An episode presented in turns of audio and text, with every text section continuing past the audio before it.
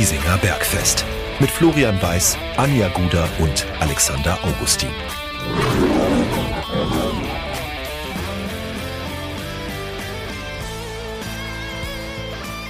Servus und herzlich willkommen. Giesinger Bergfest, der Löwenstammtisch meldet sich zu Folge Nummer 87. Es ist der Transparenz halber äh, Dienstagabend, 31.01.18 Uhr und 4 Minuten. Und wir haben uns ja eigentlich schon gedacht, dass wir über den Löwen viel zu diskutieren haben. Den haben das haben wir ja im Grunde immer. Diesmal haben wir, ich möchte es fast nennen, einen Tsunami, über den wir reden müssen, können, dürfen, sollen. In weiser Voraussicht, das kann man ja ganz deutlich sagen, haben wir gesagt, wir nehmen Dienstagabend möglichst spät auf, versuchen das so hinzudeichseln, weil wenn was passiert, dann passiert in Gießen viel und dann wollen wir auch so aktuell möglich sein. Ja, es war notwendig, würde ich mal sagen, liebe Stammtischgemeinde. Heute im, nicht nur im Trio, sondern im Quartett. Ich begrüße erstmal die Stammbesetzung. Ich schalte mal ganz kurz in den Bayerischen Wald zum Alex. Grüß dich. Servus. Dann schalten wir tatsächlich nach Wien zur Anja. Die ist heute nämlich äh, auf einem Roadtrip, aber möchte natürlich auch über die Löwen reden. Hallo.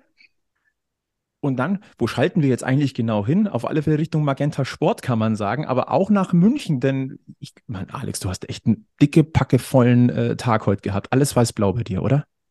So ist es, ja. Ich bin quasi äh, Wahlmünchner, gebürtiger Rheinland-Pfälzer, aber du schaltest ins Westend. Ins Westend. Wunderschön. Ihr kennt die Stimme, habt es, also wenn ihr unsere Social Media Kanäle nicht verfolgt, aber dann habt ihr die Stimme jetzt erkannt. Alex Glich von Magenta Sport. Äh, Schön, dass du da bist, deine Premiere hier am Stammtisch. Ähm, wir haben viel zu besprechen, glaube ich, heute. Absolut. Ich habe, äh, ich weiß gar nicht, ob ich damit hier rein darf, aber ich habe mir einen Tee schon mal gemacht, weil das war ein, hart, ein harter Abend und ein harter Tag. Deswegen habe ich mir jetzt erstmal einen Tee, Tee eingeschenkt. Alles gut. Alles, alles in bester Ordnung. An einem Stammtisch darf man alles trinken. Ich bin heute auch mit Wasser unterwegs, aber immerhin hier aus dem Löwenglas. Kann man vielleicht ein bisschen also, dann. So, ich habe also, halt ausnahmsweise Grund, tatsächlich. Ich, also ich wäre auch eher beim äh, beim Niederbayern, Alex. Ich würde heute auch eher auf Bier umsteigen nach dem Tag, aber ich muss noch Auto fahren. auch in Österreich ist das doch äh, Grundvoraussetzung, oder? Ja, geht alles, alles zusammen, geht da in ja. Österreich.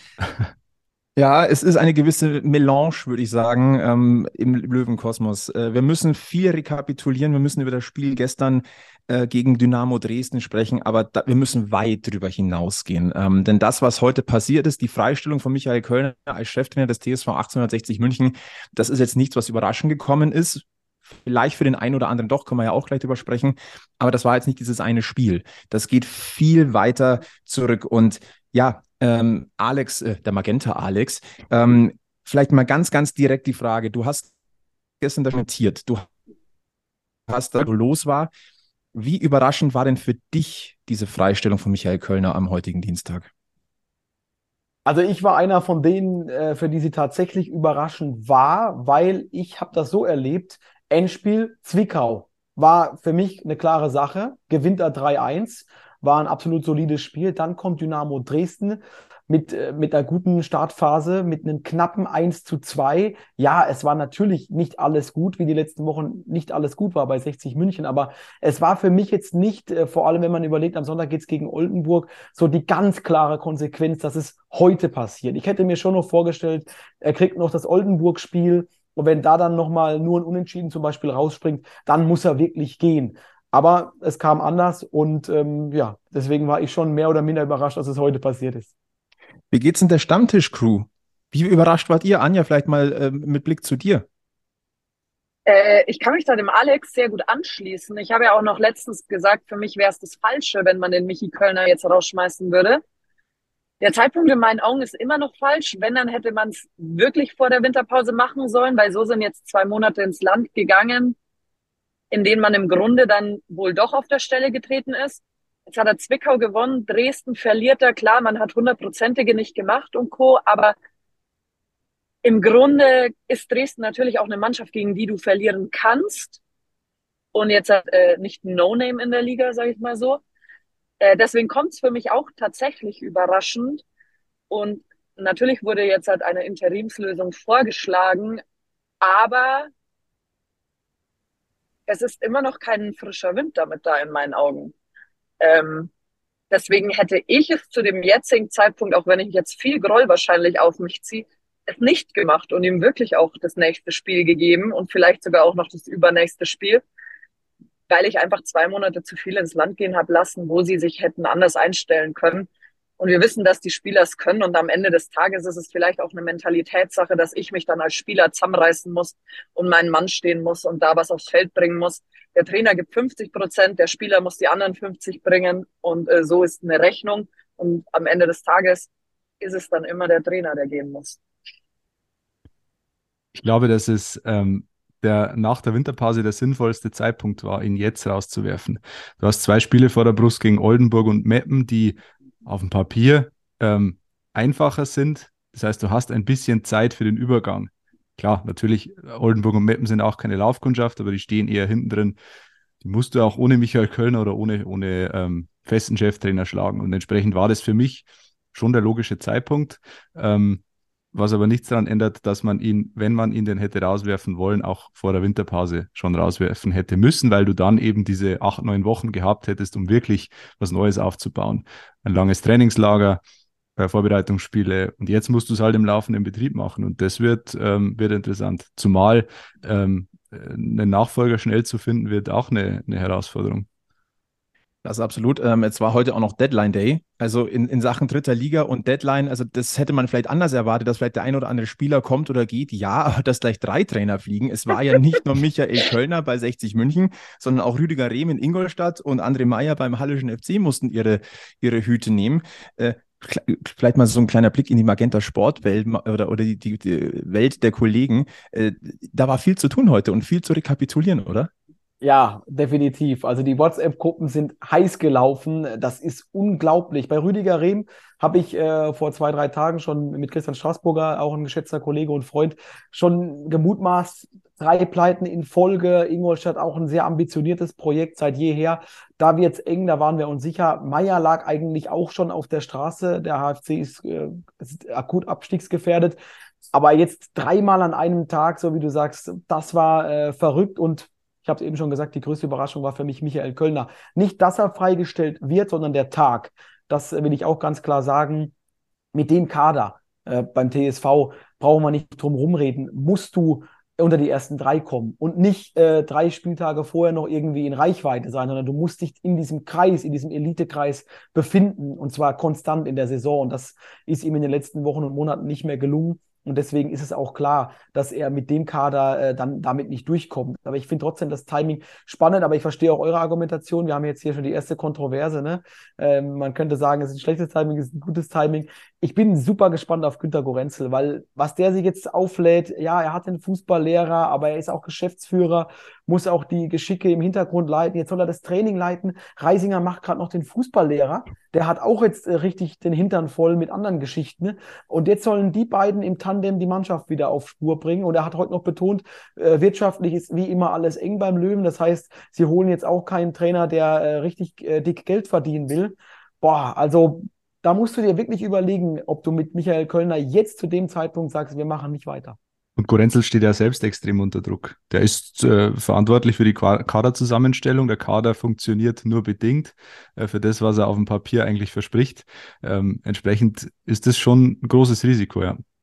Absolut. Naja, aber was man in den letzten Tagen ja auch so ein bisschen gehört hat, also wenn man sich ja diese Interviews heute an der Grünwalder Straße angehört hat, haben ja auch viele betont, dass sie gesagt haben, ja, Michi Kölner hat aber die Spieler bekommen, die er wollte und er mhm. hat es nicht gelöst, das Problem. Also deswegen glaube ich, dass da Günter Gorenzel sich ein bisschen raus, also da ein bisschen Luft hat in der Thematik, weil es sind ja nicht die Spieler, die er unbedingt haben wollte, sondern Michi Kölner hat sich ja für die Spieler stark gemacht. Deswegen glaube ich, liegt da der Druck jetzt nicht so auf ihm. Und aber er ist er der Sportgeschäftsführer. Er trägt Genau, ja, natürlich. Ja, natürlich. Aber wenn ein Trainer zu mir sagt, er will mit der, dem Kader so arbeiten, wie es ist, dann dann kaufe ich ihm das auch als Sportgeschäftsführer, gell? Weil ja, der Trainer hat ja einen Plan, ja. was er machen will. Ich sehe es aber auch ähnlich äh, wie Alex, weil das ist ein Tandem gewesen die letzten Jahre und das Tandem hat gut funktioniert, aus einem kleinen, kleinen Kader viel rausgeholt, zwei vierte Plätze, aber jetzt im Sommer äh, war Freifahrt. Äh, sie haben die Spieler bekommen, die sie wollten. Und Günter Gorenzel, äh, wenn man seine Arbeit beobachtet, der will schon viel mitreden. Das ist jetzt keiner, der dann sagt, ja, okay, Michi, jetzt willst du den, jetzt willst du den, mach mal schön, der will mitreden, das ist ein Tandem-Projekt. Und ich bin mir auch sicher, wenn das nicht klappt in dieser Saison mit dem Aufstieg, dann wird es auch für Günter Gorenzel ganz eng am Ende. Das ist, glaube ich, ein ganz wichtiger Punkt. Ähm, wir müssen da ja wirklich ein großes Bild zeichnen. Und man hat in der vergangenen Saison ja eigentlich schon an den Aufstiegsrängen schnuppern wollen und zwar intensiver, als es am Ende gewesen ist. Man war ja auch schon mal näher dran gewesen. Dann gab es auch die Ansage oder diese, diese Vibes in Giesing und rund um Michael Kölner, der gesagt hat, ja, aber ich bleibe eigentlich nur, wenn ich die, wenn ich eine gute Mannschaft kriege. Das hat ja schon auch so für ein bisschen Unruhe gesorgt. Am Ende des Tages hat er eigentlich den Kader bekommen, den er gewollt hat. Also ihm wurden tatsächlich auch unter, unter einer Finesse von Günter Gorenzel und auch mit dem Austarieren der Finanzen ein Kader zusammengestellt, der in der dritten Liga, ich sag mal, mindestens Top 3 tauglich ist. Hm. Und dadurch hast du natürlich auch die Messlatte sehr, sehr hoch gelegt. Und wenn wir jetzt mal so über den Saisonstart gucken, da gab es ja auch das ein, den einen oder anderen kleinen Brandherd, aber es wurde sportlich geliefert. Fünf Siege in Folge zum Auftakt. Das war eine Marschroute, das war eine Ansage, die natürlich erstmal Kritik hat verstummen lassen, die eine gewisse Euphorie ähm, entfacht hat und ähm, die halt einfach dann auch Lust auf mehr gemacht hat. Und ich glaube, auch bei uns allen, also klar, bei uns drei Stammtischkollegen mit weiß-blauem Herz, da war natürlich schon eine riesige Vorfreude da, aber ich glaube auch äh, für den Medienpartner, in dem Fall gucke ich zu dir, Alex, ähm, ihr habt ja auch gesehen, was in Giesing los ist. Und ich sag mal, nach den ersten fünf Spieltagen werdet ihr auch gesagt haben, mhm, da haben wir einen der Top-Favoriten auf alle Fälle jetzt äh, in der Saison erstmal. So zumindest vom ersten Bauchgefühl. Definitiv. Übrigens, vielen Dank, Anja, für die City-Tour. Ich gucke immer ein bisschen bei euch mit, wo ihr gerade seid. Ja, auf, wir auf... sind, wir sind äh, gerade am Rapidstadion vorbeigefahren, deswegen habe ich euch rausschauen lassen. Schön. Da, da, war ich übrigens äh, schon drin, aber ich glaube im alten, das hieß doch Ernst Hanappi-Stadion, oder? War das nicht das alte? Das Hanapi. Das weiß ich nicht. Das Hanapi-Stadion, ja, freilich. Ich glaube schon, ne? das war richtig geil damals dort. Aber gut, anderes Thema. Ein bisschen Ground, Groundtopping muss auch immer sein. Jetzt habe ich die Frage vergessen. ähm, das Thema ähm, Magenta Sport, Blick auf den Löwenstart äh, mit dem Rückenwind und äh, den Ausrufezeichen. Ja, definitiv. Also es, es war auch äh, so eine Geschichte, die man beim TSV eigentlich nicht so oft bekommen hat in den letzten Jahrzehnten so, ne? Es war schon, äh, also ich bin auch von der Arbeit von Michael Kölner überzeugt gewesen. Er hat aus dem kleinen Kader viel rausgekitzelt und äh, auch das Tandem hat ganz gut funktioniert. Es war nicht immer alles perfekt, aber wo ist es das schon? Also andere Mannschaften haben sich auch schon die Zähne ausgebissen am Aufstieg und dieses Jahr hatte man den Eindruck, jetzt sind sie soweit, die Löwen. Der Kader ist breit genug. Es ist ein eingespieltes Team. Äh, Reisinger war auch nochmal eine coole Addition, so einer mit Stallgeruch, so ein cooler Co-Trainer, der eine gute Stimmung verbreitet, war ja auch nicht immer so im Trainerteam die Stimmung äh, gut. Und man hat schon den Eindruck gehabt, dass es jetzt endlich funktioniert. Und dann gab es ja auch völlige Überraschungen. Ich will jetzt nicht zu weit greifen, aber Marcel Bär, früh verletzt, der 21-Tore-Mann, auf einmal macht Lagenmacher die Tore. Da gab es so ein paar Cinderella-Stories, wo du gesagt hast, hey, okay, dieses Jahr machen die das und zwar souverän in die Top 3. Und ja, dann kam der Knick, da können wir natürlich jetzt auch noch gerne länger drüber sprechen, aber es war definitiv der Fall, dass wir als, als ähm, Kommentatoren, als Neutrale wussten, mit 60 München musst du in dieser Saison ganz oben rechnen. Dann stellt sich natürlich die Frage, ab wann oder wo ist der Knackpunkt gewesen? Und ähm, ich meine, du hast zwar dann einen, äh, einen herben Dämpfer auch gehabt mit dem 1 zu 4 in Elversberg, da war aber auch die, da waren viele Faktoren nicht wirklich funktioniert. Also das war eine, teilweise waren das die Schiedsrichterentscheidungen, aber ich möchte es daran nicht festmachen. Ich glaube, man hat vielleicht Elversberg sogar ein bisschen unterschätzt. Dann hast du im nächsten Spiel gegen Aue kampfmäßig ein 3-1 geholt, auch in Ordnung. Aber ab dem Zeitpunkt war dann schon so ein bisschen so, hm, ja, okay, also es wird jetzt kein, kein Spaziergang. Also man hat es nochmal so richtig gezeigt bekommen, dass es kein Spaziergang wird. Das für mich persönlich kurioseste Spiel war das 2 0 in Osnabrück, wo du keine Ahnung hast, wie du das gewonnen hast. Ja. Mit, mit, drei Torschüssen zu, keine Ahnung, 25. Okay. Aber dann eine Heimpleite gegen Ingolstadt noch dabei gewesen und dann kam dieses 0-1 in Bayreuth. Und das einzige Topspiel, das schmeiße ich jetzt auch noch mal rein als Reminder, gegen einen direkten Kontrahenten, das war das 3 zu 1 gegen gegen Wien Wiesbaden, da war ich im Stadion und war begeistert, wie man einen direkten Kontrahenten niedergerungen hat. Aber ansonsten, bei Spielen gegen die direkte Konkurrenz, hat man regelmäßig schlecht ausgesehen. Und ich frage mich persönlich, wir haben es ja schon mal angesprochen, aber vielleicht auch an, an, an, an dich, Alex, die Frage. War, hat das Auftaktprogramm, das jetzt in erster, das nicht so ganz extremst schwer zu lesen war, vielleicht auch ein bisschen den, den Blick verstellt oder so ein bisschen getäuscht vielleicht? Kann sein. Also ich habe mir natürlich auch meine Gedanken gemacht. Also eins ist ja klar, es geht immer um Nuancen dass du so wie Elversberg gerade durch die Liga schießt, äh, das ist eigentlich untypisch. Und es gibt manchmal Mannschaften, die haben dieses Flow-Erlebnis, aber wir reden jetzt mal von der Autonormalmannschaft, die auch ihre Höhen und Tiefen hat. Und ähm, Dinge, die mir aufgefallen sind äh, bei Michael Kölner, die gegen den absoluten Erfolg gesprochen haben, war zum Beispiel äh, für mich jetzt auch gestern wieder ersichtlich, er spielt super gern sein 4-1-4-1 äh, mit, mit Rieder als, als einziger Sechser. Holzhauser rückt zwar äh, gegen den Ball rein, aber da fehlt mir zum Beispiel manchmal bei ihm auch so, vor allem wenn du in der fünf Minute so ein Tor geschenkt bekommst, die Überzeugung einfach mal auch umzustellen und mein, meine Defensive, zentrale Defensive zu stärken. Ne, vor allem, äh, wenn ich weiß, dass bei Dynamo Dresden äh, mit Arslan der beste Offensivmann im offensiven Mittelfeld spielt. Äh, das sind so Sachen.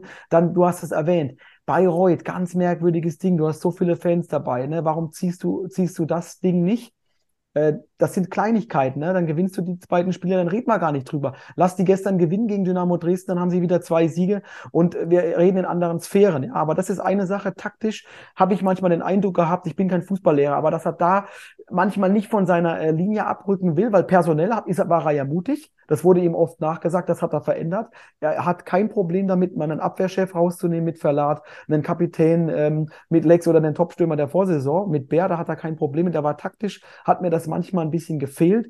Und das Zweite ist, dass ihm schon manchmal auch das abgegangen ist. Auch gestern hat man es stark gespürt, dass er die Spieler noch so bis zur letzten Konsequenz erreichen kann. Und ich führe das darauf zurück, dass der Druck halt enorm ist bei 60 München.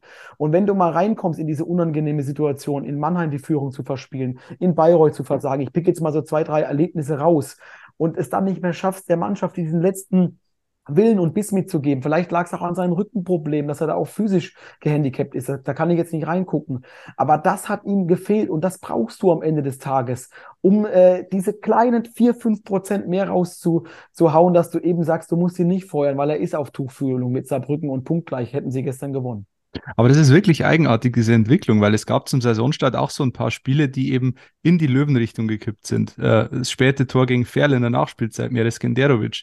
Ähm, später Ausgleich gegen Viktoria Köln, wo eben diese taktische, dieser taktische Mut auch da war. Da hat man Jesper Verlat quasi auf die Mittelstürmerposition gestellt. Äh, das hat alles funktioniert. Und dann gab es irgendwann diesen Punkt, der nicht klar ersichtlich war, wo dieser Mut oder diese, ja, diese Wagnis dann, dann, dann nicht mehr da war. Das ist mir unerklärlich. Ich weiß, für mich ist es eigentlich das typische Löwenleiden, oder? In dem wir wieder drin sind. Schnuppern wir ran, hauen wir uns wieder selber auf die Pfoten drauf äh, und vergeigen es halt selber, weil ist es dann am Ende vielleicht doch der Druck, der für die Mannschaft zu groß ist? Ist es der Druck aus ganz Giesing, der vielleicht zu groß ist? Ist es der Druck, dieses Löwentrikot anzuziehen? Ich weiß es nicht, aber irgendwas ist ist doch bei diesem Verein, wo man sagt, immer in den entscheidenden Situationen kriegen wir den Dämpfer mit. Ich weiß gar nicht, ja. ob ich das noch spielerisch alleine festmachen möchte. Nein, äh, ich, ich stimme da auch mit ein. Äh, dieses Jahr ist es halt wirklich extrem. Aber ich fand es auch den richtigen Schritt vom TSV zu sagen, mhm. wir steigen auf. Das musstest du nach ja. den zwei vierten Plätzen oder Kaderverstärkung machen. Ich habe mich schon gewundert. Ich glaube, Holzhauser ist ein absolut äh, verdienter Spieler, Bundesliga-Erfahrung und so weiter.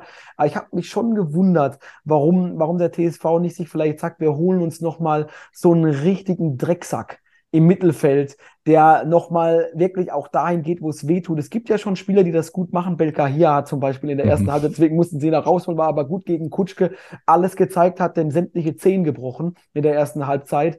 Und äh, auch Tim Rieder hat mir gestern wieder gut gefallen, hat wirklich viel, viel weggeräumt. Aber mir fehlt noch so ein bisschen auch so ein verbaler äh, Lautsprecher, äh, so ein Oberlöwe. Ich will jetzt nicht die Sascha Mölders-Debatte aufmachen, aber dort dennoch, da habe ich mich gefragt, Holzhauser, ist er wirklich derjenige, der den Brüller loslässt? Lässt. Er war bei uns danach beim Mikro, am Mikrofon bei Magenta Sport. Er wirkt auf mich nicht so, als dass er mal eine Mannschaft wachrüttelt. Und das war Mhm. schon hier und da bei den Löwen das, das Problem in der Vergangenheit. Also René Klingenburg schmeiße ich jetzt einfach mal rein bei Kaiserslautern äh, gerade aussortiert. Ich weiß gar nicht, ob der jetzt irgendwo noch, ich hatte keine Zeit, heute den Transfermarkt zu checken, ob der irgendwo untergekommen ist, aber das ist so ein Mittelfeldspieler mit, mit Drittliga-Klasse, vielleicht sogar Hang zur Zweitliga. Einer, der auch mal die Jungs mitreißen und sagt, scheißegal, heute gewinnen wir das Ding und Mhm. wir äh, schieben die Jungs da, da vom Platz und gut ist. Den Gedanken hatte ich tatsächlich Punkt, auch. Und wir hatten gestern ja ein Beispiel in, in Reihen von Dynamo Dresden auf Platz ein Kutschke. Also müssen wir jetzt mal auch mal ganz deutlich sagen, das ist, das ist so einer. Der ist der, Und- der Mölders des Ostens. Der- Also Sehr diese, schön. diese Wehleidigkeit auch und diese, also von der Attitüde her eins zu eins wie Sascha Mölders. Vielleicht zehn Ja. Kilo leichter, aber Aber auch alleine so diese Alex. Körpersprache, diese Körpersprache nach dem, nach dem, äh, nach seinem Tor, dass er einfach so die, Mo die Muskeln Richtung We- Westkurve einfach mal so sprechen lässt. Das ist halt einfach auch nochmal so ein Statement. ja, Das dieses, ist, in dem dieses Moment möchtest du als, als, Weiß, ja, England. als ja. Weißblauer möchtest du ihn in dem Moment erwürgen. Ja. Aber wenn der in deiner Mannschaft spielt, ist es genau dieses Signal. Ey Leute, jetzt kommen wir aber. Und das zumindest muss der man- Eindruck, den muss- ich habe. Ja, und das muss man sich mal vorstellen. Das Tor hatte ja ein Geschmäckle. Keine Frage. Rieder bleibt verletzt liegen. Ähm, der Schiedsrichter muss sich unterbrechen. Keine drohende Kopfverletzung. Die spielen weiter. Und ich kann jetzt nicht sagen, ob Arslan oder Kutschke das gesehen haben. Aber der Kutschke, der hat die Cojones, das Tor reinzuköpfen und danach noch zum Gäste-Fanblock zu Hm. gehen. Der ist übrigens zum Beispiel, kleiner Trivia über ihn, der ist gar nicht bei Social Media. Weil ihn das nicht juckt und weil er da auch keinen Bock drauf hat. Und weil er sich sagt, er tut sich das gar nicht an. Der, der spielt ja jetzt auch keine gute Saison, brauchen wir auch nicht drüber reden, Stefan Kutschke. Aber wenn der fit ist, der hat ja auch tatsächlich mal einen Zehn gebrochen gehabt in der Saison, aber ist ein gutes Beispiel, da mal drüber nachzudenken. Der ist ein Spielertyp, der sich überhaupt nichts auf dem Platz scheißt. Und er zieht sein Ding durch, der nutzt diese Situation eiskalt aus, köpft den Ball rein. Das ist dem total egal, ob da ein paar sich aufregen oder nicht. Der geht danach zum Anstoßpunkt und sagt, und den mache ich noch einen rein. Der denkt keine Sekunde drüber nach, ob er da irgendwas gemacht hat, was nicht okay war.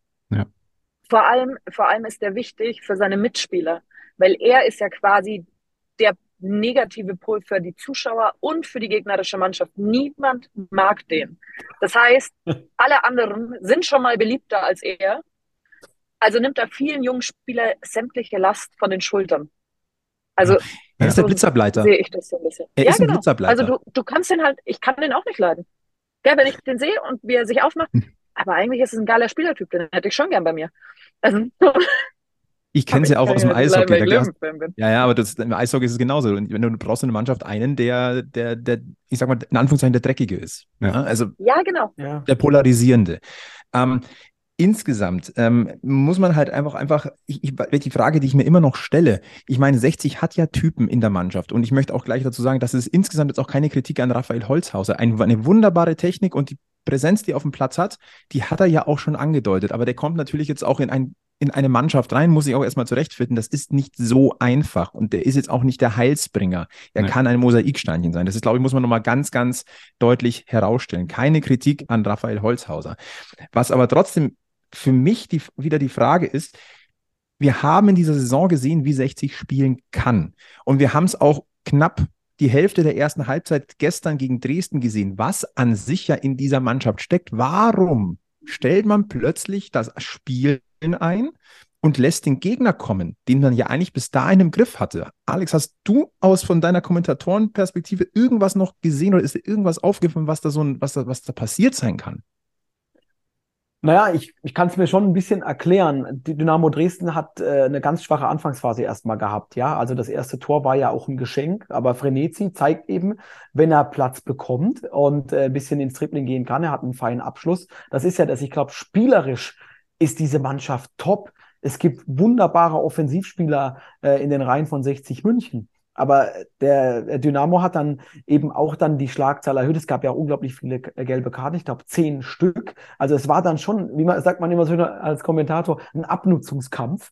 Ja, und dieser Abnutzungskampf hat dann irgendwann äh, stattgefunden. Der ist ins Rollen gekommen. Und das hat den Münchner Löwen definitiv äh, zu schaffen gemacht. Das hast du auch gemerkt. Und dann kam eben diese Lethargie. Und ich glaube schon, alle wussten, äh, dass es eng wird auch für Kölner. Alle wissen, die Fälle könnten jetzt davon schwimmen. Und also da verwette ich einiges drauf. Als Spieler weißt du das. Du kriegst dann äh, das Gegentor, merkst, oh Mann, das läuft nicht für uns, du machst deine Chancen nicht rein, überleg mal, in der 85. Mhm. Marcel Bär hat diesen riesen Kopfball. Ganz ehrlich, der Mann hat 21 Tore in der letzten Saison gemacht. Der ist glockenfrei im, im gegnerischen 5-Meter-Raum und, und schafft es, Driljatscha das Ding pfannenfertig in die Arme zu köpfen. Also für mich ist das schon so ein, so ein abhanden gekommenes Flow-Erlebnis, aber um es ganz klar zu machen, ich habe es ja vorhin schon erwähnt, ich glaube, und das muss ich Michael Kölner ankreiden, mach deine Jungs nochmal gierig, werd nochmal von mir aus kompakter, dann soll sich halt Dynamo, sollen sich die Zähne ausbeißen, geh mehr aufs Umschaltspiel, du hast gute Umschaltspieler, dann machst du halt nichts Spiel, dann ist es mal halt nicht so schön. Aber nimm dieses 1 zu 0, was sie auch ja ähm, gut mitgenommen haben über viele Minuten, nimm das noch länger mit und dann schlag bei dem einen Konter zu, mach das 2 zu 0 und das Ding ist erledigt. Und das hat mir gefehlt. Ich finde, es war zu spielerischer Ansatz, es war nicht dreckig genug, es waren zu wenige diese Grundtugenden, die Zweikämpfe, von mir aus noch weiter reingehen. Belka hier hat's gut vorgemacht. Dann wirst du halt ausgewechselt, weil du gelb-rot gefährdet bist. Sie haben doch die Bank. Sie haben ja. doch alles da. Sie haben den zweiten guten Mittelstürmer. Sie haben den zweiten guten Innenverteidiger. Sie haben den Kapitän auf der Bank. Reib dich so lange auf, auf diesem Feld, bis der Trainer dich runternimmt. Und dann geht das Ding in meinen Augen anders aus. Und das haben sie nicht geschafft in den letzten Wochen. Es ist ja auch bezeichnend, wenn man mal guckt, äh, also aus den letzten sieben Spielen hat man fünf Niederlagen gezogen. Das Spiel gegen Dresden war die siebte Saisonniederlage. Und was fast für mich noch so ein bisschen erschreckender ist, 60 hat bereits zehn Punkte nach eigener Führung verspielt. Und das darf halt nicht sein. Nicht für diese Ansprüche. Ja. Und auch nicht, was du da, und das hast du gerade richtig gesagt, bei diesem Kader einfach auch zur Verfügung hast. Du hast ja die Aber Möglichkeit. Ich würde da schon noch mal gerne in so eine Presche springen, gell? weil der Spieler muss sich auch selber an der Nase packen. Wenn ich mir als Mannschaft geschworen habe, ich steige auf, wie gesagt, dann gibt mir der Trainer, wie er auch gesagt hat, vielleicht das letzte Feuer mit. Aber das Feuer muss doch auch immer in mir selber drin sein. Wenn nicht, ist es Arbeitsverweigerung. Ja, durchaus. Ja, es ist ein Zusammenspiel von beiden. Also. Ja, also da muss schon auch mehr in dem Hinblick kommen, weil es ist überreißbar, dass du die Punkte dann für dich mitnimmst. Das sollte kein Problem sein. Ich würde übrigens der Mannschaft jetzt gar nicht absprechen, irgendwie sich reinzuhauen. Äh, es gibt da immer wieder ein paar so Szenen, die dann am Ende spielentscheidend sind, die halt dann auch gegen dich laufen, wo du eben nicht diese, diese 100 Prozent da bist, sondern nur 90 Prozent. Es gab ja auch Beispiele gestern, wo wo du gesehen hast, die brennen. Äh, ein, ein Janik Deichmann und ein Tim Rieder, die beide über Stefan Kutschke stehen und auf ihn einbrüllen. Ähm, Gut, das ist jetzt, kann man jetzt viel hineininterpretieren, aber das sind so Szenen, die mir schon beweisen, dass da ein Feuer da ist. Aber es sind Natürlich, halt dann, aber ich darf. Wie vor 1 zu 1 so Situationen, wo du mit dem Kopf halt irgendwie nicht mehr genau. ganz da bist und dann fängst du dir sofort das Gegentor. Aber das darf halt nicht passieren. Ich darf nicht unter meine 100 Prozent fallen. Meine 100 Prozent, die ich gebe, müssen immer da sein. Und die i-Tüpfelchen-Spiele sind halt dann die Spiele, wo ich 120 Prozent gebe ja, über meinen Schweinehund nochmal zusätzlich rausgehe. Und, und das muss ich von jedem Spieler fordern können in der Liga. Voll und äh, also Aggressivität ist ja, hat ja zwei Seiten, ne? Einerseits die emotionale Aggressivität, aber auch die taktische Aggressivität. Mhm. Und da mhm. gibt es ja auch verschiedene Modelle, was ich ja vorhin auch versucht habe, so ein bisschen zu erklären. Aber ich habe es auch so gesehen. Ich würde auch dieser Mannschaft nicht absprechen, dass sie brennt. Ich würde auch nicht sagen, und das kann ich auch aus neutraler, ganz entspannter äh, Geschichte mit meinem Tee hier sagen, ich würde auch 60 nicht im Aufstiegskampf abschreiben. Aber Fakt ist halt, und deswegen verstehe ich auch die sportliche Leitung, sie müssten einfach höher stehen. Es wird jetzt wieder dieser 60-Klassiker. Jetzt müssen sie wieder mit der Zunge raushängend versuchen, irgendeine Serie zu starten, um dann am 35. Spieltag zu sagen, ja, wenn wir die zwei noch gewinnen und Saarbrücken verliert das eine und äh, die patzen noch mal da, dann können wir noch mal träumen. Aber jetzt gucken wir erstmal, und, und da wollte ja keiner hin vom TSV 1860 München. Jetzt kriegen wir nochmal eine Stadtführung, wunderbar. was, was gibt's, Anja? Was hast du für uns? Äh, Wien, äh, Wien bei Nacht, äh, City in der City. City in der City. Wunderbar. Ja, also ist wirklich schön. Es gefällt und, mir. Und Deswegen habe ich auch Grinsen. Super. Und noch ein, zwei Worte, das kann man auch noch, glaube ich, ganz kurz ähm, sagen. Es gibt auch nicht einen Spieler bei 60 München, der alles überragt in dieser Saison. Das gibt's ja auch manchmal. Wir hatten es ja zwei Jahre in Folge, ne? ob man das will oder nicht. Mölders 22 Tore, per 21 Tore. Es gab mhm. diese Spieler, die, die alles überragt haben. Zumindest äh, von der, von der Scorer-Ausbeute. Das ist natürlich immer ein bisschen tiefer.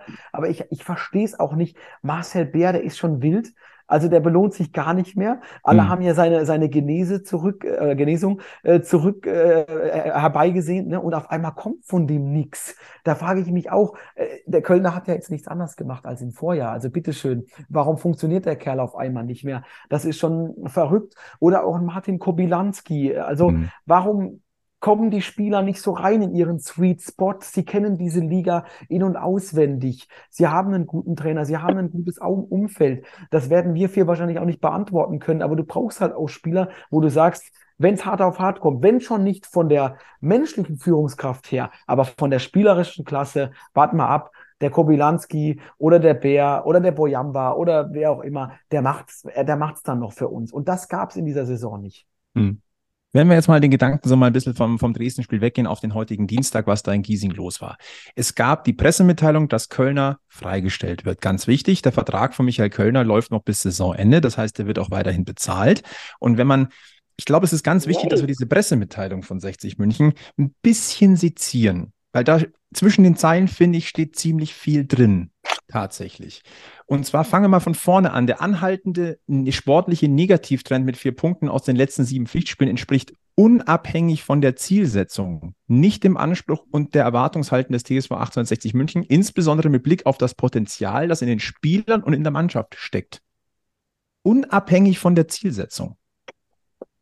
Also ich, das, diese, ich, wisst ihr, was ich meine? Ich finde diese Wortwahl so ein bisschen. Ich auch nicht. Was ist denn da noch? Und wenn ich ehrlich bin, gehe ich nochmal weiter. Ähm, Michael Kölner, äh, Michael Kölner sage ich schon, Günter Grenzel wird ja auch noch zitiert. Wir sehen nicht nur unsere Saisonziele akut in Gefahr und, und sehen uns daher gezwungen zu handeln. Was ist denn noch in Gefahr?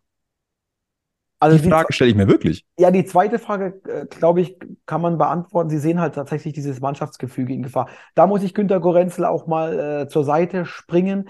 Ich finde, das hat er heute gut. Ich war ja äh, vor Ort äh, und durfte ihn hautnah erleben. Das hat er gut analysiert. Er hat schon gesagt, er wundert sich nach den Führungen gegen Mannheim, aber auch gegen Dresden, dass die Mannschaft eben nicht diese Dominanz bringt, dieses, dieses Mannschaftstaktische, dieses Spitzenmannschaftsmäßige, dass sie Dinge zu Ende bringen und, und sich auch diese Kraft und Power holen aus den Führungen. Das ist tatsächlich so, das haben wir ja auch alle beobachtet, dass es die Münchner Löwen, vielleicht ist es auch die Angst vorm Gewinn, nicht schaffen. Und deswegen sagt er halt, es geht jetzt nicht nur ums Sportliche, sondern es geht auch darum, das Mannschaftsgefüge scheint momentan nicht intakt zu sein. Und es mhm. ist auch gar kein böswilliger Vorwurf an Michael Kölner. Das müssen wir jetzt auch mal ganz klar sagen. Manchmal passiert das halt, dass ein Trainer es nicht mehr schafft, die Ansprache zu wählen, die eine Mannschaft braucht. Also das kann passieren und scheinbar ist das jetzt nach den drei Jahren passiert und ich glaube, das wollten sie mit dem zweiten Teil der, der Pressemeldung sagen und den ersten Teil, den lasse ich mal den anderen Alex interpretieren. da kann ich ehrlich gesagt auch nichts dazu sagen. Aber äh, Thema Mannschaftsgefüge. Ähm, Michael Kölner hat natürlich schon auch, äh, zumindest in der Öffentlichkeit, ein bisschen was dazu beigetragen, dass dieses Mannschaftsgefüge vielleicht aus den Fugen gerät. Äh, er hat sich nach dem Trainingslager hingestellt oder am Ende des Trainingslagers hingestellt äh, und gesagt, wir brauchen unbedingt einen Achter, sonst ist der Aufstieg gefährdet. Das ist ja ein, ein Affront gegen die bestehende Mannschaft. Und ich glaube schon, dass die Mannschaft solche Signale wahrnimmt und sich dann halt ihren Teil dabei denkt. Und du trägst mit solchen Aussagen sicherlich nicht dazu bei, dass die Mannschaft äh, hinter dir steht als Trainer und dass sie vielleicht sogar, dass die enger zusammenwächst, da kannst du vielleicht dazu beitragen mit solchen Aussagen, weil sie halt gegen den, äh, das heißt gegen Aber den gegen Trainer dich. Gegen dich, genau. Sie sagen halt, ja, jetzt, jetzt zeigen wir es ihm, dem Kölner.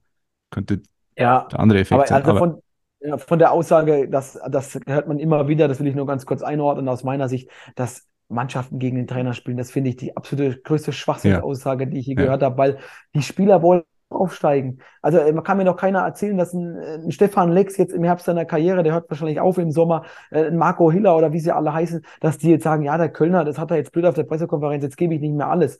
Ich glaube wirklich daran, man hat es bei, bei Dresden, sorry, dass ich jetzt nochmal auf das Beispiel komme, aber gut gesehen, die spielen zweimal eine absolute Halbzeit zum Vergessen, hm. unglaublich schlecht. Und Markus Anfang, von dem kann man halten, was er will. Also super sympathisch wirkt er jetzt nicht in den Gesprächen, aber er schafft es dennoch in der Halbzeit seiner Mannschaft nochmal Feuer unterm Hintern zu machen. Und sie haben zweimal das Spiel gedreht. Und das ist das, was ich meine. Und das ist schon eine diffizile Sache. Ich meine, wir haben alle Jobs, wir haben alle vielleicht auch mal in einer Hobbymannschaft gespielt.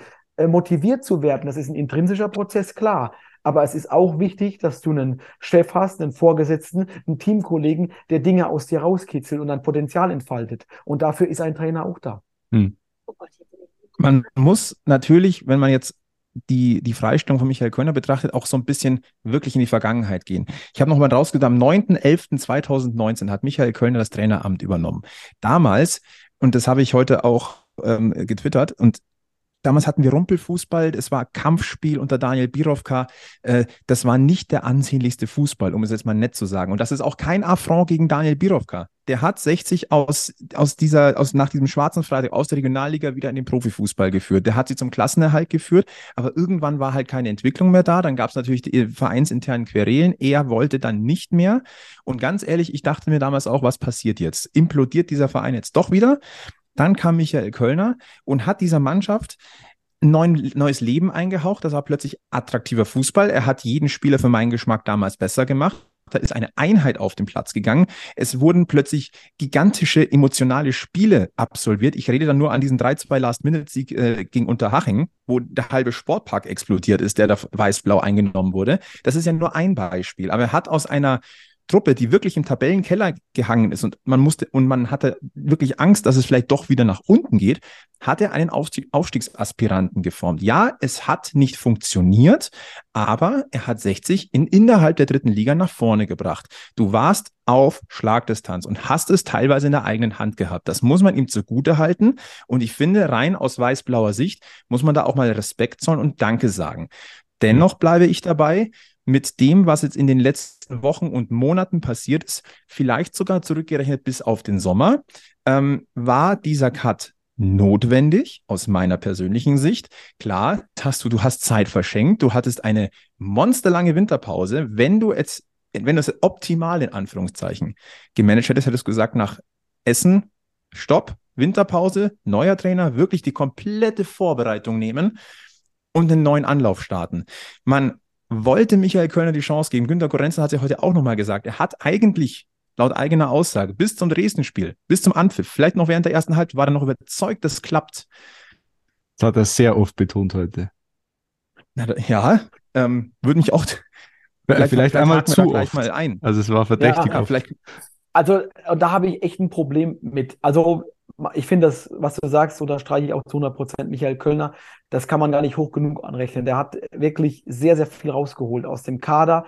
Und es waren ja auch zwei vierte Plätze. Also guck dir mal andere Mannschaften an. Ich sage jetzt einfach mal MSV Duisburg. Die wollten auch oben mitspielen nach Lieberknecht. Und das waren Saisons, äh, da bist du aber deutlich älter geworden als, als MSV-Fan. Ne? Und da gibt es noch viele andere Beispiele mehr, aber da will ich mich jetzt nicht ver vergaloppieren. Aber Günter Gorenzel, der ist Geschäftsführer dieses Vereins. Und wenn du merkst, was ja auch völlig legitim ist, dein, dein Ziel gerät in Gefahr und du kannst ja nicht jedes Jahr so investieren als CSV 1860 München wie diese Saison. Das ist ja auch immer äh, ein Risiko. Guck dir Kaiserslautern letzte Saison an. Die haben alles auf eine Karte gesetzt mit dem Insolvenz-Ding-Geschichte noch. Also das war ja auch total unlauter, wie die das gemacht haben. Aber die haben alles im Winter nachverpflichtet, Beut geholt und so weiter. So, und 60 München fährt eine ähnliche Schiene. Jetzt nochmal Holzhauser. Kann man halten von was man will, aber sie nehmen Geld in die Hand. So, und jetzt geht äh, der Aufstiegstraum, geht langsam aber sicher flöten gerade. Und dann hat er sich nicht hoffentlich erst nach der ersten Halbzeit gestern gegen Dresden Gedanken gemacht, weil er weiß ja, die Tendenz war nicht gut. Er weiß, wir sind nicht gut gegen Mannheim gestartet. Er weiß, gegen Zwickau, es war ein Pflichtsieg. Er muss eigentlich jetzt schon längst, auch wenn er es nicht offiziell sagt, aber ich fand auch, er hat so oft betont, längst Gespräche geführt haben. Er muss wissen, was machen die Marco Antwerpens dieser Liga? Hätten die Bock, nach München zu kommen? Was wollen die verdienen? Denn er hat nicht großen finanziellen Spielraum. Das muss er schon alles die letzten Tage gemacht haben. Wenn er das nicht gemacht hat, macht er seinen Job nicht gut. Und ja. das hat übrigens nichts damit zu tun, dass man irgendwie jetzt hier ein unlauterer Geschäftsführer ist. Ja, der muss auch mit seinem Trainer Klartext reden. Aber äh, das Höchste im Verein, und jetzt mache ich mich wahrscheinlich super beliebt, aber ist trotzdem der Erfolg äh, dieses Vereins. Und wenn der Erfolg gefährdet ist, muss der Geschäftsführer mehr Dinge machen, als zu sagen, ich war ja bis zur 45. überzeugt, dann aber nicht mehr. Jetzt habe ich mich einen Abend hingesetzt und heute Morgen habe ich dann gesagt, Michael Kölner, jetzt muss es gehen. Ich habe noch keine Lösung. Ich mache es jetzt mal ein paar Wochen und ich hoffe, dass einer vom Himmel fällt. Also da hätte ich mir von, von Günter Gorenzel heute gewünscht, dass er zumindest gesagt hätte, ja, äh, wir machen uns schon länger Gedanken. Es hat super wehgetan. Michael Kölner ist ein sehr verdienter Trainer, aber die letzten Wochen haben uns gezeigt, wir schaffen es wahrscheinlich so nicht mehr, die Trendwende ähm, zu, zu packen. Und deswegen haben wir uns heute Morgen entschieden, mit Michael Kölner nicht weiterzumachen. Und das steht ja tatsächlich auch so in der Pressemitteilung nochmal drin. Also da wird ja Günter Korenzel auch zitiert. Trotz vieler Gespräche und gemeinsamer Aufarbeitung von, Probe von Problemfeldern hat sich die gewünschte Entwicklung der Mannschaft nicht eingestellt und Muster, die bereits vor der zweimonatigen Winterpause zu erkennen waren, treten immer wieder zum Vorschein. Also das zeigt ja, es ist ja erkannt worden. Bingo. Und deswegen war das nicht gut, dass er das so gesagt hat. Punkt. Ja. So kann man das definitiv stehen lassen. Jetzt haben wir die Übergangslösung. Günter Gorenzel hat die nötige Fußballlehrerlizenz, um das zu machen. Stefan äh, Reisinger will sie machen oder macht sie gerade. Ähm, Nochmal als kleiner Reminder, weil, weil der ein oder andere vielleicht noch darüber spekuliert, dass Stefan Reisinger vielleicht doch das Zepter übernimmt. Nein, das ist gar nicht möglich. Der dürfte 15 Tage lang, dürfte er es machen als Übergangslösung. Dann muss aber jemand mit, ähm, mit dieser Lizenz, mit der Fußballlehrerlizenz präsentiert werden, der die Geschicke leitet. Und jetzt haben wir, wir haben es auch schon angesprochen, ähm, und das, auch das geht aus der Pressemitteilung hervor. Ähm, dieses Duo wird in Doppelfunktion das Team jetzt leiten. Zitat, bis auf Grundlage der wirtschaftlichen Möglichkeiten während laufenden Spielzeit eine dauerhafte Lösung auf der Cheftrainerposition präsentiert werden kann. Der Gürtel ist verdammt eng geschnallt in Giesing. Mhm. Und da stellt sich natürlich jetzt die Frage, erstens, was ist überhaupt auf dem Markt oder wer ist überhaupt auf dem Markt, wer ist verfügbar und zweitens, ist der finanziell überhaupt stemmbar? Und das sind zwei Faktoren, die machen es 60 nicht einfach. Absolut. Und Übrigens, äh, Breaking News, Anja ist angekommen. Aber das nur als Handnotiz. Stimmt. Anja ist aus dem Auto ausgestiegen und ist jetzt irgendwo auf den Straßen Wiens. Äh, findest ja, du, wir haben eine super kleine Parklücke. Ja, ich bin ein Fußballtrainer. Wir haben eine super kleine Parklücke. Deswegen würde ich mich mal kurz ausklinken, Jungs, weil wir ja, klingt gerne aus. einfach. Ja, äh, alle, alle Zuschauer bei YouTube ist natürlich sehr genial. Also die haben da also heute quasi okay. zwei, zwei Dinge also, auf einen, adieu. auf einen Schlag. Es war mir ein innerliches Blumenpflücken mit euch. Viel Spaß noch in Wien, liebe Anja. Ciao. Das, aber das ist der Stammtisch. Du darfst dir jederzeit mal aufstehen und sagen, komm, ich brauche jetzt eine Pause. Aber Jetzt mal ah, ja. ganz ernsthaft. Es werden ja viele Namen jetzt schon reingeworfen. Äh, Alex, du hast, du hast äh, Marco Antwerpen schon mal äh, reingeworfen. Der war angeblich vor kurzem äh, schon mal in München und es gab, soll vielleicht sogar Gespräche mit 60 München gegeben haben. Ich, ich schmeiße jetzt ein paar Namen rein, die seit heute geistern. Vielleicht können wir den einen oder anderen zumindest mal einschätzen. Ein Manuel Baum wurde genannt, ein Marco Kurz, ein Bernhard Rares, ein Thomas Oral und von der Bildzeitung reingeworfen Thorsten Fink. So, das, das sind, das, die Namen kennt man, das sind durchaus auch klangvolle Namen. Die Frage ist nur, welcher davon ist realistisch und welcher ist eher Wunschdenken und ist überhaupt umsetzbar, vor allem vom finanziellen. Ähm, es ist schwer. Es ist wirklich schwer. Einerseits brauchst du für meinen Geschmack einen Motivator jetzt. Allerdings brauchst du auch keinen Feuerwehrmann. Hm. Ja. Also, wie, wie, was ist hier, was ist notwendig und was geht? Ja, also das ist natürlich echt jetzt wirklich Stammtisch, aber dafür sind wir ja hier. Also ich glaube, Baum ist einfach ein Regal zu hoch, aber manchmal kennt man nie die Motive des Trainers. Manchmal ist es ja auch eine emotionale Entscheidung, aber jemand zum Beispiel äh, wie, oder Fink würde ich jetzt auch, weiß ich jetzt nicht, aber äh, Bernhard Traches, definitiv Drittliga-Erfahrung, Löwen-Geschichte, äh, selber als Spieler gewesen, hat in Mannheim, finde ich, einen sehr, sehr guten Job gemacht sicherlich ein Trainer der älteren Schule, aber kann ja auch mal helfen. Ne? Jetzt, ich meine, jetzt haben die Löwen, so blöd es klingt, nicht mehr so viel zu verlieren, denn sie haben schon viel verloren, äh, vor allem auf die ersten drei Plätze. Bernhard Rares könnte ich mir gut vorstellen. Ich könnte mir auch vorstellen, dass das jetzt nicht ein Trainer ist, ich habe ihn auch privat oder persönlich kennenlernen dürfen in Mannheim, der jetzt sagt, ich will jetzt exorbitantes Gehalt verdienen. Mhm. Der will aber sicher auch eine Perspektive, der glaube ich nicht. Und dann heißt es nur hier bis Sommer. Der Zumal der ja gerade Co-Trainer in Stuttgart ist bei Bruno Labbadia. Also der wird einen Teufel tun und sich da aus einem bestehenden Vertrag raus, äh, ja, rausstreiken. Ja, gut, streiken wir nicht, aber rauslösen. Das stimmt. Das stimmt, aber Cheftrainer ist natürlich vor allem beim TSV, das Klar. ist ja das große Faustpfand von ja. 60 München. Das ist ein Name, da, dann, den hörst du und dann ähm, vergisst du vielleicht auch mal ein paar Sachen. Ja. Stichwort Thorsten Fink, das ist natürlich mit der roten Vergangenheit so ein bisschen. Und ich kann es mir persönlich nicht vorstellen. Also man kann vielleicht mal Gespräche führen, aber Gespräche müssen nicht gleich zielführend auf einen Vertrag rauslaufen. Aber, aber wo ist der denn gerade? Was hat er zuletzt gemacht? In Dubai war er. Bis äh, irgendwann 2022. War eigentlich beim Ronaldo, kurz, kurz bevor Ronaldo kam?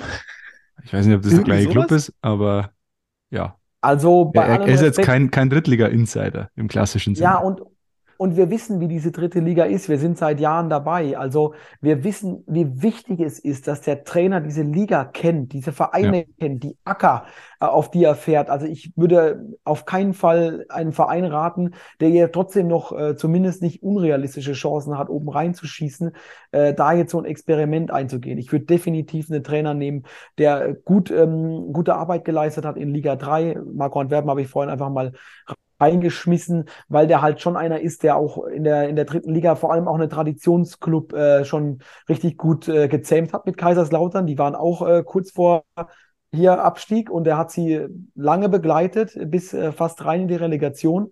Äh, was, was für Namen hattest du noch dabei? Ähm, Thomas Oral ist, ist genannt worden, wobei man sagen muss, im Löwenkosmos hat der, nennen wir es mal, einen schwierigen Stand. Das mag sein, aber wenn ein Thomas Oral ähm, sich entscheiden sollte oder ein Angebot kriegt und äh, natürlich auch auf, auf Geld verzichten muss, der wird kein Ingolstädter Gehalt bekommen. Äh, da, da könnte er ja auch wieder hingehen zum hundertsten Mal. Aber wenn der sich entscheiden sollte, das ist ein absoluter Profi, das ist ein Fachmann. Also Thomas Oral bei 1860 München, sollten die Löwen den bekommen, vor, zumindest für den Rest der Saison, dann äh, können sie auf jeden Fall ein Saldo schlagen vor Glück. Sagen wir mal so, eine gewisse Aggressivität von der Bank wird dann gegeben. Ja, und er hat es doch bewiesen, dass er Teams führen kann in die zweite Fußball-Bundesliga. Also der ist jetzt auch keiner, der nicht weiß, wie man aufsteigt. Das ist definitiv richtig. Äh, was wir vielleicht noch festhalten können, äh, Michael Kölner hat die viertlängste äh, Amtszeit hingelegt eines Löwentrainers und ist der langjährigste Löwentrainer seit Werner Lorand. Das ist schon auch eine echt, echte Leistung. Das, da, da muss man auch einfach mal den Hut davor ziehen. Das musste er erstmal hinkriegen. Ich habe nochmal nachgeguckt. Pflichtspiele 133, 66 Siege, 32 Unentschieden, 35 Niederlagen. Das macht einen Durchschnittspunktewert von 1,73. Ja, man das muss schon nachsagen, nicht schlecht. Die Löwen haben in den letzten fünf Jahren zwei Trainer gehabt. Das haben sie in Zweitliga-Zeiten teilweise auf drei Wochen geschafft. Also das äh, ist schon auch eine Leistung. ist so. Ist so. Ähm, de facto, jetzt steht das Duell gegen Oldenburg auf dem, auf dem Plan, geht am Sonntag nach Oldenburg. Äh, bis dahin dürfen wir davon ausgehen, dass es noch keinen neuen Cheftrainer geben wird. Also dort werden äh, Günter Gorenzel und äh, Stefan Reisinger äh, das Zepter schwingen. Ähm, mit Blick auf den weiteren Saisonverlauf. Ähm, vielleicht können wir da, lieber Alex, also Stammtisch Alex, den Datenlöwen kurz reinholen. Der hat uns nämlich auch noch einen kleinen Input gegeben. Ähm, und ich bin überrascht. Er findet ja tatsächlich sogar jetzt noch positive Aspekte für den Rest der Saison. Und äh, ich würde mal sagen, da hören wir einfach mal kurz rein. Ein unverbesserlicher Optimist. Servus, hier ist der Datenlöwe. Puh, die Bergfest-Crew ist echt nicht zu beneiden. Die Löwen sind nach dem 1:2 gegen Dresden schon wieder im Krisenmodus. Da macht der Podcast nur noch halb so viel Spaß. Und der Datenlöwe weiß auch nicht so recht, was er sagen soll. Stefan Kutschke mit dem 1:1, der hatte die Löwen schon 2017 mit Ingolstadt mit seinem Siegtreffer aus dem Pokal geschossen. Und Dennis Borkowski, ja, der hat nach seinem Doppelpack im Hinspiel jetzt drei seiner vier Drittligatore gegen 60 geschossen. Lieblingsgegner heißt das dann wohl. Ne? Ja, und die Löwen, die haben wieder nicht zu Null gespielt und mal wieder eine Führung aus der Hand gegeben. Schon 10 Punkte hat 60 jetzt in dieser Drittligasaison nach einem Vorsprung noch hergegeben. Nach einem Rückstand gab es dagegen in 8 Partien nur einen Zähler. War es das jetzt schon mit dem Aufstieg? Noch nicht ganz, und das sind die guten Nachrichten. Drei Punkte Rückstand auf Tabellenplatz 3 sind jetzt nicht die Welt und ich habe immerhin elf Mannschaften gefunden, die mit 33 oder sogar noch deutlich weniger Punkten zu diesem Zeitpunkt der Saison noch aufgestiegen sind. Würzburg hat es 2015-16 geschafft, sogar mit 26 Punkten und Platz 9 nach dem 20. Spieltag. Ob man jetzt daran glauben soll, bei nur vier Punkten aus den letzten sieben Spielen, das steht jetzt auf einem anderen Blatt. Vielleicht geht es ja in Oldenburg wieder aufwärts. Übrigens eine absolute Premiere. Noch nie reiste der Löwe in einem Pflichtspiel zum VfB. Und Oldenburg hat schon sage und schreibe 18 Punkte nach Führung abgegeben. Man klammert sich ja an jeden Strohhalm, oder? Danke für den Strohhalm, lieber Datenlöwe. Da war viel drin. Also verloren ist in dieser Saison noch nichts. Das muss man jetzt mal ganz, ganz deutlich festhalten. Das ist jetzt eine möglicherweise ein Wendepunkt der Saison. Der Saison. Es ist eine kleine Zäsur. Es ist jetzt erstmal spannend, was passiert. Aber wir haben gerade mal knapp über Halbzeit. Also die Flinte ins Korn werfen, lieber Löwenkosmos. Das soweit sind wir definitiv noch nicht. Das können wir dann vielleicht am Saisonende machen. Aber ähm, Fakt ist, jetzt ist ein Wendepunkt der Saison. Und es ist ganz, ganz schwer tatsächlich zu sagen, wie es weitergeht. Die nächsten Spiele für 60 München, wir haben es gerade angesprochen, am kommenden Sonntag geht es zum VfB Oldenburg. Dann hat man nochmal ein Auswärtsspiel in Meppen, zu Hause Ferl, auswärts Halle zu, äh, und zu Hause Köln. Auf dem Papier eigentlich jetzt nicht die Creme de la Creme vom, vom Leistungsvermögen in der dritten Liga. Aber Vorsicht, man hat alles andere als einen Rückenwind. Oder, Alex? Alex Wer? Magenta Alex. Ja, genau, Man hat keinen Rückenwind, das stimmt, aber jetzt wurde eine Entscheidung getroffen. Damit ist jetzt äh, zu leben. Ihr kennt das ja. Jetzt haben alle Spieler, jetzt geht es wieder bei Null los, jeder hat wieder Chancen. Wahrscheinlich äh, könnte sogar Quirin Moll in der Startformation stehen. ja, am, am, Sonntag, wer weiß das schon. Ja, also für mich als, als neutraler Reporter ist jetzt Abwarten angesagt. Ich bin gespannt, wann ein neuer Trainer präsentiert wird. Ich bin gespannt, wie das Günter Gorenzel schafft. Ähm, ich kann mir vorstellen, dass jetzt gegen Oldenburg ein Sieg kommt, nicht weil jetzt die Löwen unglaublich geilen Fußball spielen an diesem Sonntag, aber Oldenburg ist halt ein schlagbarer Gegner. Und ja, lass sie das Spiel gewinnen und dann sieht es vielleicht schon wieder ganz anders aus. Lass es sie verlieren, dann fühlen sich alle bestätigt, die sagen, die Saison ist futsch. Aber ich sehe es wie du, du hast es anfangs gut gesagt. Es ist, äh, der, der, der Abstand ist noch nicht so groß dass du jetzt sagen müsstest, es ist schon alles verloren. Wir haben gestern den Rückrundenauftakt quasi ähm, mhm. gehabt bei 60 gegen Dresden. Das sollte man bei all der Hektik nicht vergessen. Und wir müssen uns nur mal daran erinnern, wie es vor einem Jahr ausgesehen hat. Da war die Lage deutlich schlechter und am Ende waren wir auch bis zum Schluss dabei vorne. Also ähm, ist noch eine lange ja, definitiv, Saison. Wer definitiv nicht mehr aufgestellt wird, ist Lorenz Knöfall, der ist ausgeliehen worden nach Jena. Das sollte man vielleicht der Vollständigkeit halber noch kurz hier reinschmeißen aus der Tagesaktualität. Hier äh, wir biegen ein auf die Zielgerade dieses Stammtisches und ähm, du hast jetzt intensive Giesing-Tage hinter dir, Alex, mit Magenta Sport. Ähm, mit welchem Gefühl gehst du an diesem Dienstag Stammtisch weg? Also er dann heute äh, ähm, Grünwalder Straße, dieses Surrounding. Mit welchem Gefühl gehst du quasi aus diesen, aus diesen zwei weiß-blauen Tagen heraus, mit den Eindrücken, die du hattest, ähm, und auch, auch mit den Gesprächen und der Be Presserunde, der, alles, was, was daran heute so, so mit dran war, auch vielleicht auch von der Stimmung, ähm, vom Vibe auf Giesingshöhen gestern Abend noch. Mit welchem Gefühl gehst du aus, diesem, aus dieser Gemengelage raus? Mit Blick auf 60. Ja, das ist ein bisschen wie aus dem Karussell aussteigen. Also ich muss mich erstmal sortieren. Ne? Da war unglaublich viel drin, sehr, sehr viele Emotionen. Also für mich als Reporter sind total spannende Zeiten. Ich bin jetzt schon länger äh, bei 60 unterwegs. Ich war auch vor Ort, als die Verkündung war, Sascha Mölders äh, ist suspendiert. Äh, ich habe das äh, Drama mitbekommen, Ingolstadt äh, vor zwei Jahren, äh, wo es dann darum ging, wer holt sich den dritten Platz. Und äh, man merkt einfach immer wieder, der TSV 1860 München, das ist ein Verein, der zieht dich in den Bann. Da ist immer irgendwas los. Es war jetzt zwar eine Konstanz mit Kölner, aber trotzdem sind da sehr, sehr viele Emotionen. Und für mich als Reporter ist es ähm, ja einfach eine Achterbahnfahrt auch oft. Ne? Und du, du bist auch bemüht, alles einzusortieren, ne? weil es überschlagen sich die Ereignisse. Und genauso geht mir es heute Abend. Ich war jetzt gestern beim Spiel als Kommentator, heute an der Grünwalder Straße, an der Geschäftsstelle. Jetzt bin ich hier im Podcast und äh, das muss erstmal alles äh, irgendwo verarbeitet werden, auch für uns als Reporter. Ne? Es war unglaublich eine intensive Phase. Aber das macht eben auch das Ganze so spannend in Liga 3. Ne? Also diese Mannschaft machen auch die Liga relevant, das muss man ganz klar sagen. Und wir von Magenta Sport sind natürlich froh, dass wir immer vor Ort sind. Ne? Das haben wir uns auf die Fahne geschrieben. Wir sind bei jedem Spiel vor Ort mit Moderator, Moderatorin, mit Kommentator. Und äh, das macht es eben auch aus. Und deswegen äh, sind wir so dankbar, diesen Club zu haben, weil wir da einfach diesen Journalismus, wie er sein sollte, auch komplett spüren von A bis Z.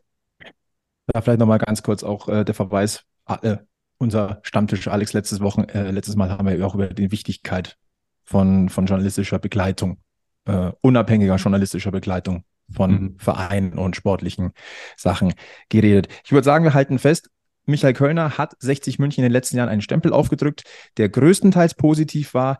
Jetzt aber war ein Punkt erreicht, wo 60 hat reagieren müssen, wenn man das Saisonziel Aufstieg noch erreichen möchte.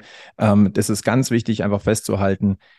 Nur weil es jetzt in den letzten Wochen, Monaten nicht funktioniert hat, darf man das davor nicht vergessen. Und deswegen glaube ich, ist es wichtig, dass wir das heute auch nochmal so dargelegt haben. Dann, ähm, ich habe tatsächlich nichts mehr auf meinem dick beschriebenen Spickzettel. Aber es ist auch, und der Löwe wird uns weiter begleiten und er wird weiterhin für Geschichten sorgen in dieser ja. Saison.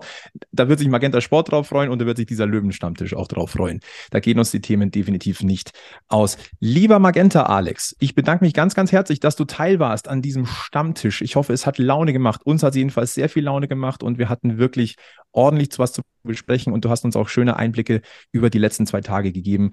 Herzlichen Dank, dass du da warst. Sehr gerne. Vielen Dank für die Einladung.